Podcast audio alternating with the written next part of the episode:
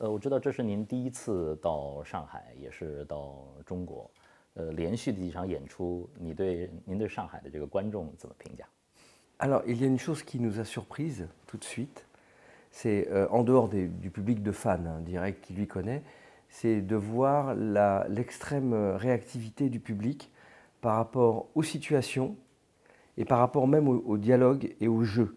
Euh, on, a été tous surpris de, de l'extrême attention et de l'extrême pertinence, de, de, l'extrême pertinence des réactions.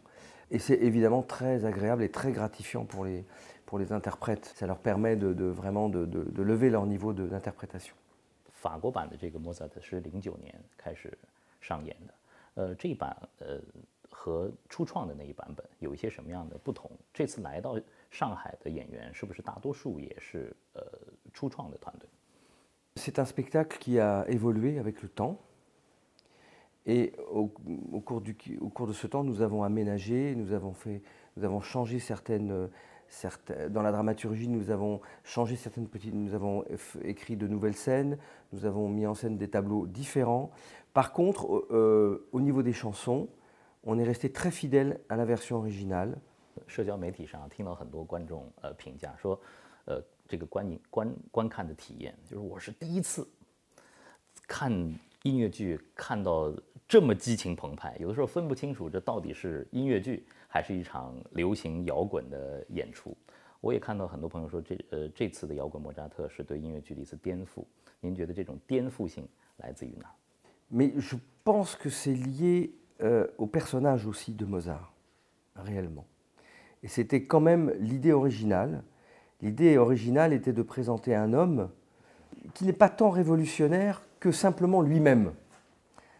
Et avec, euh, et avec cette, euh, cette, simplicité de revendiquer, de vouloir montrer qu'il est lui et qu'il ne veut pas être dans un système, qu'il veut échapper à un système, qu'il veut vivre son art en tant que créateur, en tant que créateur, et qu'il veut vivre de son art pour lui-même. Voilà.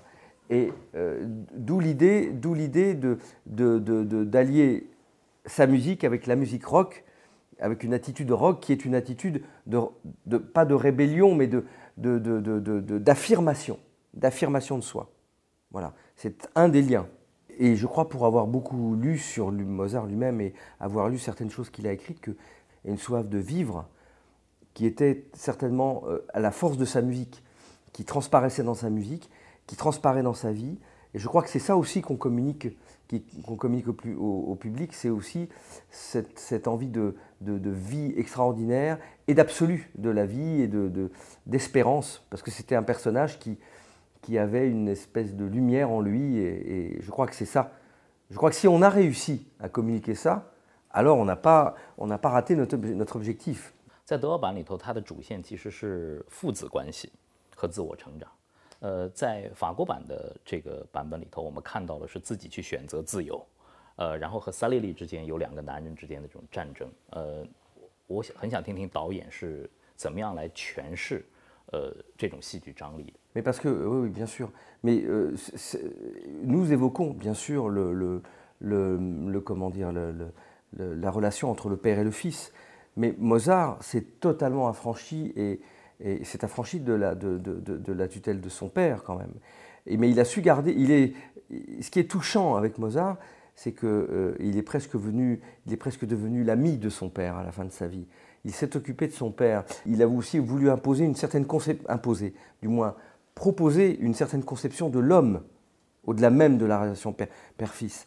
Je crois que c'est très important, cette liberté, c'est celle-là. C'est ce qu'il a voulu montrer avec le mariage de Figaro. C'est ce qu'il a voulu montrer euh, aussi avec euh, bon, Don Juan, c'est un peu différent, mais il y avait cette, envie de, montrer que, l'homme était, un, individu seul, en fait. Moi, je, le pense vraiment. C'est une sorte de pré-romantique, euh, euh, le grand mouvement romantique, euh, tu vois, en Europe.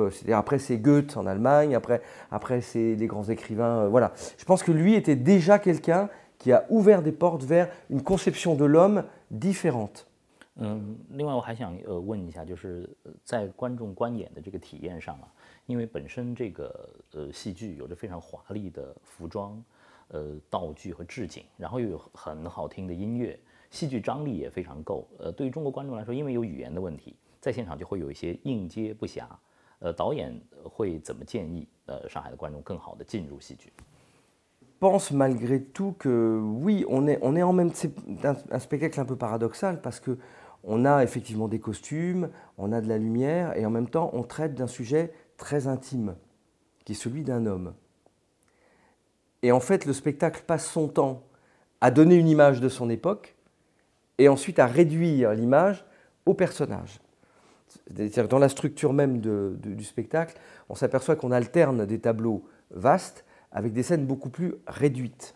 Parce que malgré tout, même s'il y a du mouvement et de la couleur, on reste quand même axé sur le, sur le regard que, que, Mozart a lui-même de, son, de son temps, ou du moins de son environnement. Et l'idée était aussi d'amener euh, un certain public vers un personnage que tout le monde connaît et la particularité, c'est que nous faisons euh, coexister à la fois euh, de la musique rock, pop rock et Mozart. Et nous les, et nous les nous les, nous les mélangeons. Et en fait, ce qui était passionnant pour nous à la création en France, c'est que on arrivait à faire venir des gens qui a priori n'auraient pas eu accès, euh, tu vois, à cette, à cette musique-là, et qui le découvraient aussi simplement. Et je trouve que ça, c'était une expérience passionnante en même temps euh, riche en couleurs, mais c'est aussi un appel, ça que je veux dire. C'est on, pas un spectacle strictement thématique, c'est aussi une, un divertissement avec cette volonté d'amener les gens vers un univers,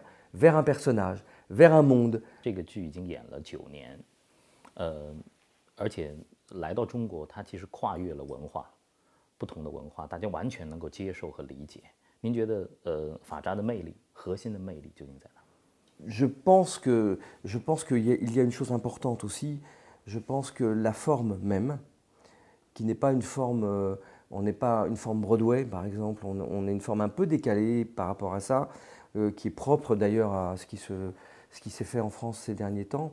Donc je pense que l'attrait, il est aussi sur, euh, ce côté un peu enfin, nouveau. Je ne sais pas si c'est nouveau, mais au moins, du moins un, peu à part en fait. N'est pas, pas souvent comme les, comme les musicals américains qui viennent avec une structure bien déterminée, avec des règles bien déterminées. Nous sommes, nous sommes une forme un petit peu différente, un petit peu différente. Euh, qui tient, euh, je pense, qui tient déjà au volume. Et je pense que c'est aussi ce côté-là qui, qui, peut paraître pour un public euh, peut-être chinois qui, qui voit arriver, je pense, à Shanghai, en tout cas, une bonne partie de la production qui vient du monde anglo-saxon, en fait. et là-dessus, nous sommes évidemment un peu différents parce que nos traditions ne sont pas exactement les mêmes. Et ça, c'est pour la forme, on va dire. Pour le fond, je pense que c'est aussi le côté attachant, je crois quand même qu'il y a le côté très attachant du personnage, qui n'est pas un révolutionnaire au sens révolutionnaire du terme. Il est plus simple que ça, il est plus, presque plus. C'est comme un prince, c'est un petit prince, Mozart. C'est comme un petit prince, c'est un, c'est un personnage un peu idéalisé, c'est un personnage un peu. une, quête d'absolu. Michele, il a un peu ce côté. Il a un peu ce côté. Euh, euh, euh, il a cette espèce d'innocence, ce côté absolu et d'innocence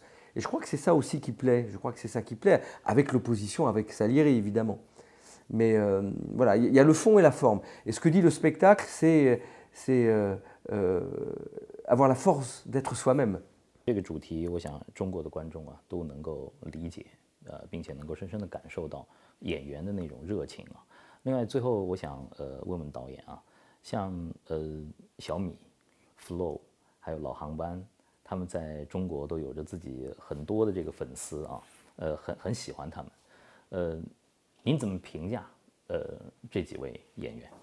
Ah, comment je les trouve Alors, ils ont chacun une des personnalités très très différentes.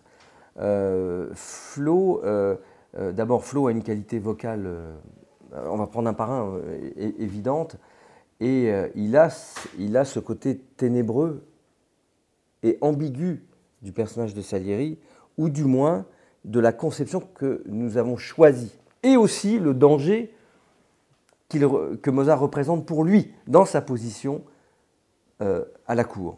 Donc Flo, il a cette espèce de charme qu'il peut le rendre totalement insupportable et négatif, et en même temps lui donner un côté presque torturé aussi, mais repentant, comment dire, un homme qui, Salieri est un homme qui a une conscience. Il a une conscience malheureuse, mais il a une conscience. Et il sait que Mozart est un, génie. Donc il a, il a cette. Euh, Flo a parfaitement cette ambiguïté du personnage et il est très attachant à cause de ça. Parce qu'on ne peut pas dire Ah, c'est un, c'est un salaud, au revoir. Euh. Non, on se dit il souffre et il finit par reconnaître. Et d'ailleurs, euh, dans la réalité historique, on sait très bien que Salieri et Mozart ont partagé beaucoup de choses ensemble. Ils ont travaillé ensemble. Salieri s'est occupé de la famille de Mozart après sa mort. Il n'y avait pas cette, cette, cette, jalousie, cette haine, du moins dans la jalousie. C'est un choix presque littéraire qui a été fait plus tard dans les récits. Pushkin notamment. Je crois que c'est Pushkin le russe. Qui a, qui a, il a, il a euh, en fait, c'est la femme de Mozart, c'est Constance Mozart qui, a, qui elle, a commencé à, je crois, à, répandre certains bruits. Et ensuite, il y a des auteurs comme Pushkin qui, euh, je crois. Et puis ensuite, toute une tradition qui s'est perpétrée jusqu'à la pièce de Peter Schaffer et le film Amadeus. Et le film. Mais euh, la réalité historique est un peu différente. Et Salieri est passionnant parce que c'est un, parce que c'est à la fois un très grand compositeur de son temps, mais c'est pas le génie. C'est pas le génie. Et il a cette euh, voilà, et, voilà. Et quant à et, Laurent, est, Laurent, Laurent est très différent parce que Laurent est peut-être moins moins, peut-être moins directement accessible, mais Laurent, il a, il a, il a d'abord une qualité vocale, il est plus lyrique dans sa qualité vocale, que Flo est plus pop-rock, on va dire. Euh, pop-rock, euh, euh, Laurent est plus lyrique. Il, a une voix avec un vibrato, il a... Tu tu révoques, tout en bloc, tu balayes, tout un revers. Ma mémoire, mon histoire, sans égard, mon passé. Et Laurent va jouer Salieri aussi, et on va voir un Laurent, un Salieri un peu différent. Un Salieri qui va être certainement un petit peu plus distancié, un petit peu plus, un petit peu plus lointain, un petit peu plus hautain. Après, on se, voilà, ce sont des qualités d'interprète qui permettent d'avoir un éclairage différent pour le personnage. 正是因为这个，呃，萨利里的这种复杂，甚至是分裂，其实我更更喜欢 萨列里，因为我我不喜欢太完美的角色，不喜欢太完美的人。c'est le plus humain. C'est parce qu'il est. Je pense qu'on a, on a une capacité à, se, à s'identifier à Salieri.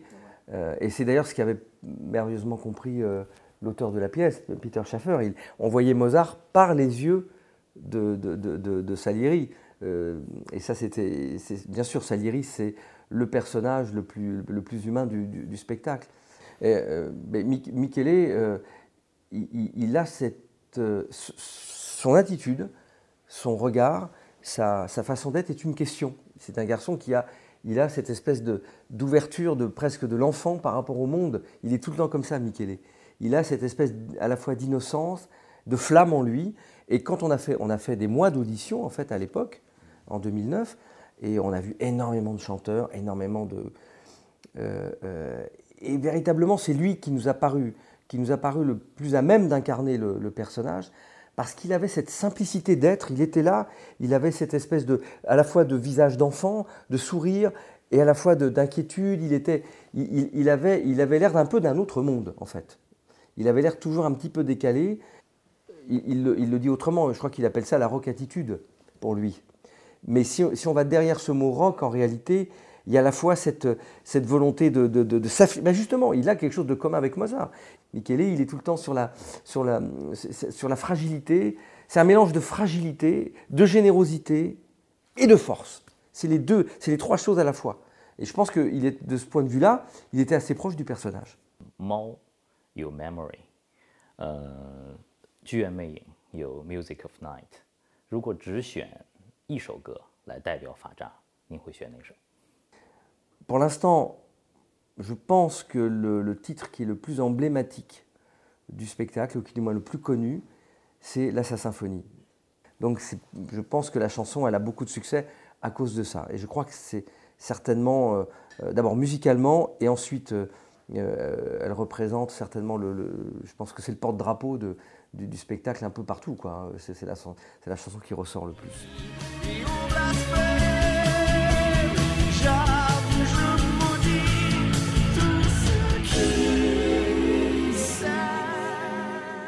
导演的选择不是纵情生活。Ah, c'est une question. Alors, alors c'est une question qui pour moi est un petit peu difficile parce que je pense d'abord Vivre en crevé est une chanson de, de finale et, euh, et euh, elle n'a pas le même écho. D'abord, elle, elle est moins, elle se développe moins. Elle a moins de, comment dire, elle, elle, elle se- elle- elle n'a pas le même développement dramatique que, que, que la Sa Symphonie, qui est une chanson éminemment dramatique, euh, dra- euh, dramaturgiquement dramatique, dont le sens n'est pas si simple à trouver pour le public. Ce qu'elle dit est pas si simple. La Sa Symphonie est beaucoup plus directe, à mon sens. Elle parle de manière, euh, d'abord mélodiquement, et elle parle, euh, elle, elle- elle- donne tout de suite une, sorte d'écho de- de- de- d'émotion, de, tourment intérieur, alors que Vivre en crevé, c'est au contraire, c'est une libération. Et je pense que les gens adhèrent plus facilement, ont adhéré beaucoup plus facilement à la chanson dramatique qu'à la chanson libératoire, qui elle-même est plus abstraite, qui part vers l'absolu et qui, a été moins, euh, comment dire, euh, elle a été moins, pas moins appréciée, mais c'est comme euh, le, bien qui fait mal, qui est une chanson assez forte, comme Le bien qui fait mal. C'est une chanson qui, qui a été, voilà, qui, qui est une qui est plus impliquée dans, le- dans, le spectacle dramaturgiquement et qui est moins, qu'on arrive moins à isoler en fait que la Symphonie. La Symphonie, c'est le comme on dit, c'est le single parfait. C'est-à-dire que c'est, la chanson en elle-même que vous prenez, que vous transportez ailleurs, et elle a une sorte de liberté de, vie. Elle a une véritable liberté de vie. Ce qui a moins, à mon sens, hein, ce qui a moins vivre en crevé, qui elle s'inscrit vraiment dans la suite de l'évolution du spectacle. Voilà. Mais ce- voilà. Je pense ça. Je pense que c'est ça. 非常感谢导演的时间，我想您的这些呃解读啊，会帮助上海的观众更好的呃走进呃摇滚莫扎特。我相信很多观众啊不会看一遍的，会二刷、三刷，会不停的走进剧场。Beaucoup. merci, merci. 谢谢，Merci. 谢谢。